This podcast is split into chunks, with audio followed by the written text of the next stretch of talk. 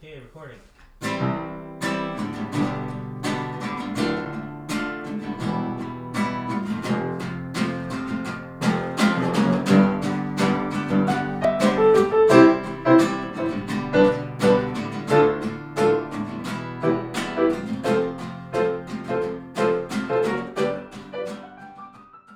Hello, and welcome to the Transplant Infectious Disease Podcast. This is Shmuel Shoham. We're recording from Takoma Park, Maryland today, and we'll have an interview with Christine Durand. The interview was done in Baltimore. I hope you excuse the quality of the recording. The sound levels between Dr. Durand and myself are sometimes funny in the recording.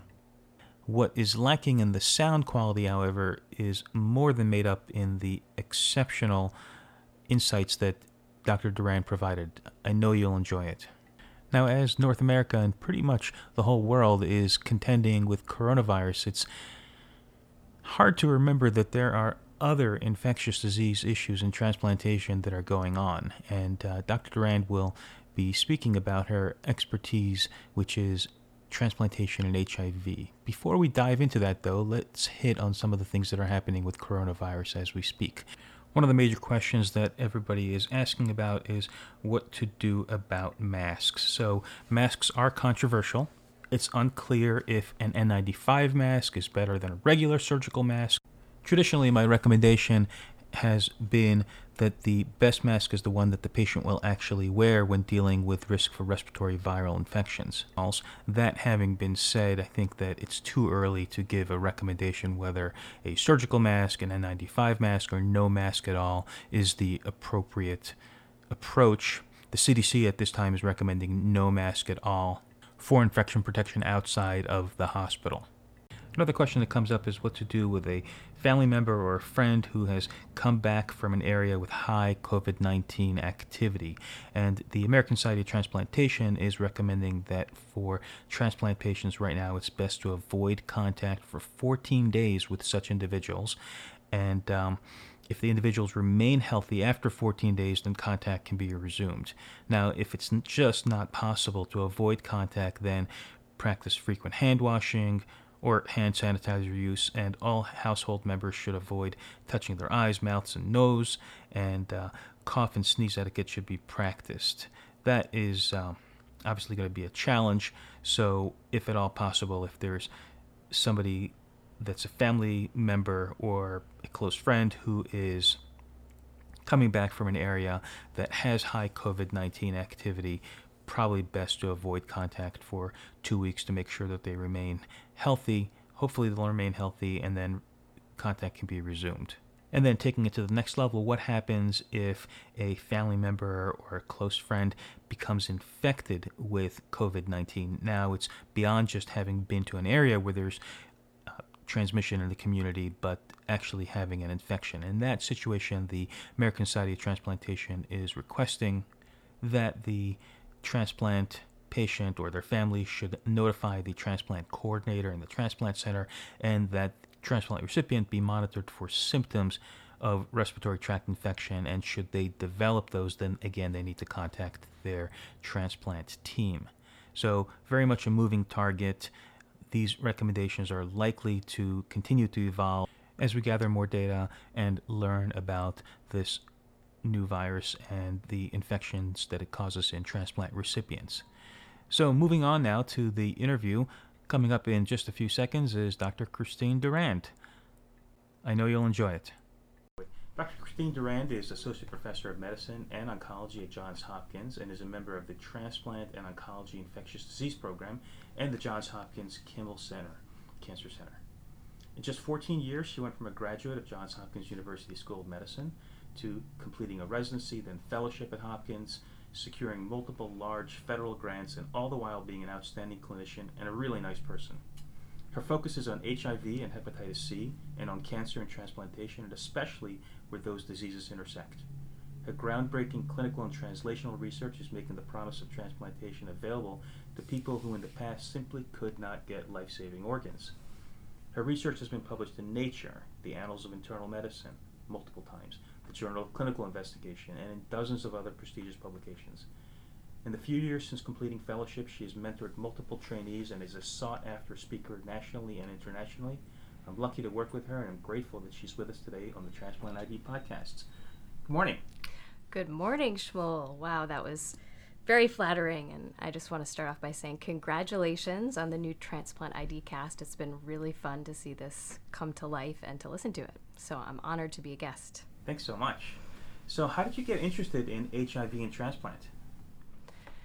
Well, so let's see. Um, HIV, my interest in HIV definitely came first. Um, when I came to medical school, I already knew I wanted to do infectious diseases, and that came out of some time off I took before med school. I worked for a nonprofit called Partners in Health. You might be familiar with it. Paul Farmer, um, Jim Yong Kim started it decades ago, um, and it focused on healthcare for the underserved.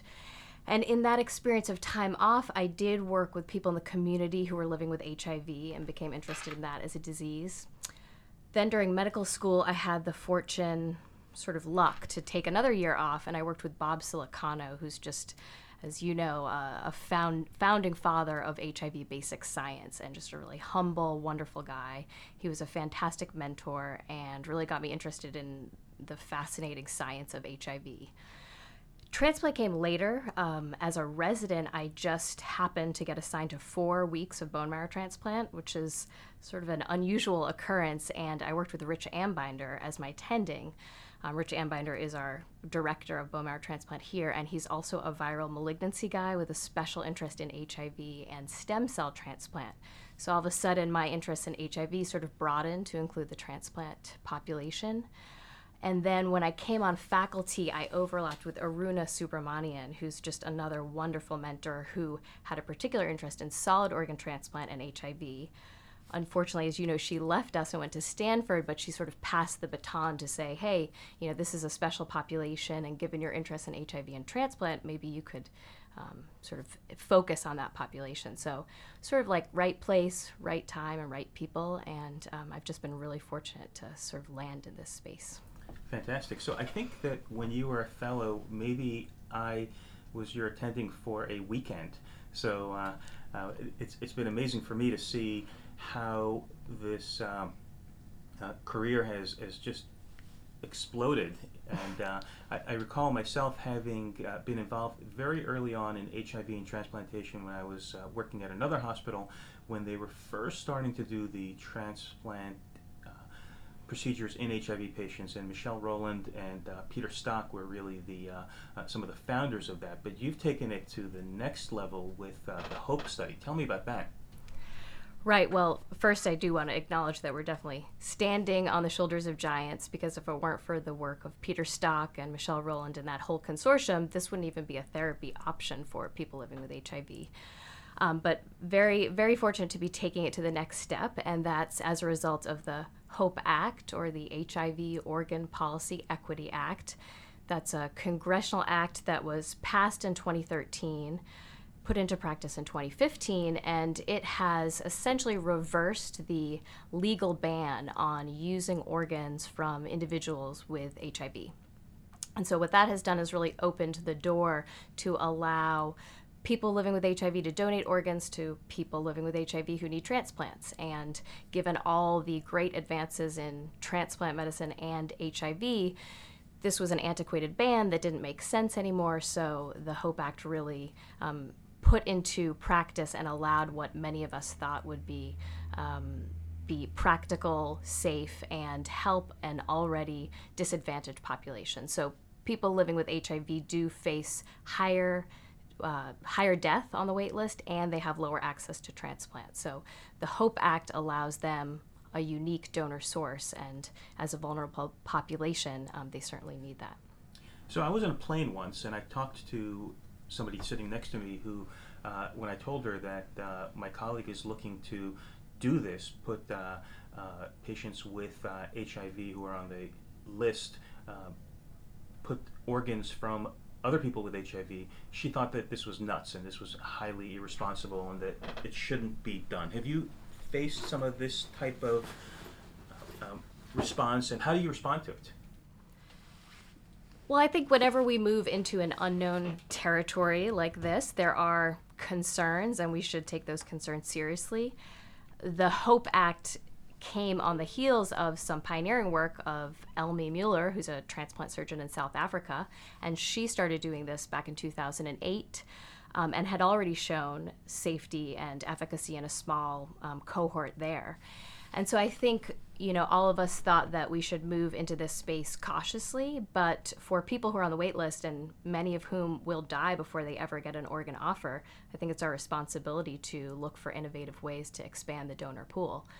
So, building on the work of, of Dr. Muller and given the major advances in HIV medicine that we've had, I think um, this made a lot of sense. And um, again, you know, want to credit the people who really who really pushed this forward. Um, Dorry Segev, who's a surgeon here, you know, was was essentially watching patients on the waitlist die while we were, you know, using passing on organs from donors with treatable infections, so HIV, hepatitis C, and it just seemed like a missed opportunity if we weren't going to at least consider these organs for um, people in need. Wow. So, in terms of the recipient, um, are there specific things that uh, give you pause to say, well, this recipient uh, uh, is, one that I would be more concerned about in terms of transplantation, an HIV positive patient? So, when I look at candidates um, in, in need, uh, there are a few things I want to focus on to minimize the risk after transplant. So, first step is you want their HIV infection to be under good control. That means being on effective antiretroviral therapy and having an undetectable viral load. And you know, you and I talked about this with a recent case. There's no hard and fast rule of how long that needs to be, but I think you want your patient to have demonstrated that they can tolerate the medications and that they can take them. So you want um, their HIV infection to be under good control.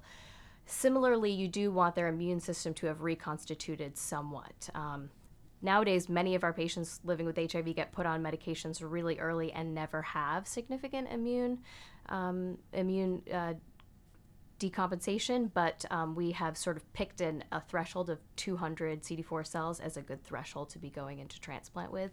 So I think those are the big mainstays: having good HIV control, having um, a minimum CD4 count, 200 for kidney transplant, and we allow it a little bit lower for liver transplant just because with cirrhosis you can sometimes have an artificial lowering of your CD4 count. So 100 is the threshold that we pick for liver transplant. Now, if a patient is well controlled on a regimen that has medications that may cause potential drug interactions, what do you do with that? And maybe tell us about some of the medications that give you pause. Great question. And I think that's one of the big areas where having a good transplant HIV physician on your team can help you optimize risk going into transplant. So we want to av- avoid um, pharmacoenhancers, or specifically the CYP3A4 inhibitors, and um, those would include protease inhibitors and now our cobicistat containing regimens. So those are the real ones that we want to move away from. Fortunately, we now have seven classes of antiretroviral therapy. We have more than 20 FDA approved drugs to pick from. So typically, we're able to find a regimen that avoids pharmacoenhancers. And what do you do in terms of the donor? Um, are, are, there viral load levels that are important to you? Are there uh, genotypes that are important to you? How do you approach the donor? Great question. We're definitely still learning here. Uh, part of the HOPE Act actually includes NIH safeguards and research criteria. So anyone who wants to do these transplants right now needs to do them under a research study. And it did include some caveats about what donors. We need to avoid at this stage donors that have any active opportunistic infections. There are no caveats with regard to viral load or CD4 count, but I think that but the study teams do need to anticipate that this donor will not have a multi-drug resistant virus. In the United States, we do have some people that have antiretroviral resistance right at the get-go just because we have we're fortunate enough to have wide access to antiretrovirals but i think we don't see a lot of multi-drug resistance. So it's a matter of using you know our best judgment at the time of a donor offer trying to get as much information as we can about that donor's hiv history and then making a judicious decision about whether or not there's a, a real risk of multi-drug resistant hiv this is incredibly helpful, and I think that uh, our listeners will uh, listen to this and uh, take this into their own practice so that if you have a patient that has HIV, of course, transplantation is a very viable option. But then, in addition to that, uh, in, in terms of having more access to organs for them, refer them to a center that has the study in place so that they can do it. What are the sites that are doing this now? honestly that's a moving target it seems like a new site comes on board every every day so i know there's there's more than 30 different transplant centers across the us that are involved many of the same centers that were involved in peter stock and michelle roland's study um, the centers tend to be more concentrated on the east coast but we have definitely spread geographically across the country so there's probably uh, a, a, transplant center near near most patients um, that will offer this. Great. Now, shifting gears, we are in the midst of a uh, terrible opiate epidemic with uh, people uh, tragically dying much earlier than we would like. And you've been able to find a silver lining in that, if I, if I may use that term. Uh, tell us about your study in terms of using organs from people that have died uh, from an opiate overdose. Yeah, that has definitely changed organ donation and transplantation um, across the board, and and certainly I'm not alone in this um, in this endeavor. But I think many of our surgeons uh, recognized early on they were getting a lot more phone calls about young, otherwise healthy individuals who had tragically died of an organ over uh, of a opioid overdose, and because um, hepatitis C is linked to injection drug use, many of these donors also had hepatitis C themselves, or at least were at increased risk for that. At the same time, in 2015, we now uh, we, we found a very effective and tolerable cure for hepatitis C. So, just the, the convergence of those two things, the opioid epidemic and a reliable and safe cure for hepatitis C, made it possible to consider using these organs that otherwise, you know, might have been discarded. So that's um, again something new happening across the country at many transplant centers. So, in the not so distant past, a patient that was hepatitis C negative would not be eligible for a hepatitis C positive organ, but that's changed. And you've been at the forefront of some of the research on that. What are some of the lessons you've learned? Great question. Uh, I think you know it's it's a little bit different than the Hope Act story because this was never illegal, um, but it certainly was not conventional and certainly wasn't the standard of care. So I think uh, we've we've gone into this carefully, and we still have a lot to learn. There are different approaches at different centers, and there's no one standard way of doing it. But um, you know, I've learned that that people on the on the waiting list if you sit down have an honest conversation with them about the unknown risks and the benefits they're also willing to um, you know go go out on a limb and um, take chances in order to get off dialysis which you know being on dialysis itself has a risk of death. So i think transplantation is never a zero risk um, equation. And so as infectious disease doctors we just need to weigh the risks of treatable infections against the risk of dying no, that's great. Now, we could really spend an entire day talking about your research interests and portfolios, and, and I'm really going to focus on the transplant side, but there's a whole other area that uh, Dr. Durand works in that has to do with cancer and HIV and uh, and even bone marrow transplant and HIV, and that will hopefully be a discussion for another time. But before we leave, I do want to ask uh, uh, a question because many of our listeners are women, and many of our listeners are uh, men who are interested in seeing women succeed. What have been some of the challenges and opportunities for you as a physician scientist woman? Well, thanks for that question. Um, I think I've been very fortunate to train at a time where women were just as likely as men to be in my medical school class. And if anything, I think today there's more women than men coming in. Um, and I've also been fortunate to be in a division and with colleagues who've really um, supported me and lifted me up, not only as a physician scientist, but, but as a woman. You know, for example, I think we enjoy a supportive uh, environment for for being a mother and for being committed to family. And so I think that's something that's just been um, the culture here and for myself personally i've just learned i've just needed to learn how to balance what i want to do my career with um, taking care of myself taking care of my family learning when to say no which is a skill and a skill that's not always easy um, but just understanding um, that you know my identity is not just as a physician faculty member but it's also as a mom as a woman as a human so. Well this has been terrific. Thank you very much dr durand for joining us and thank you all for joining us. Until next time bye bye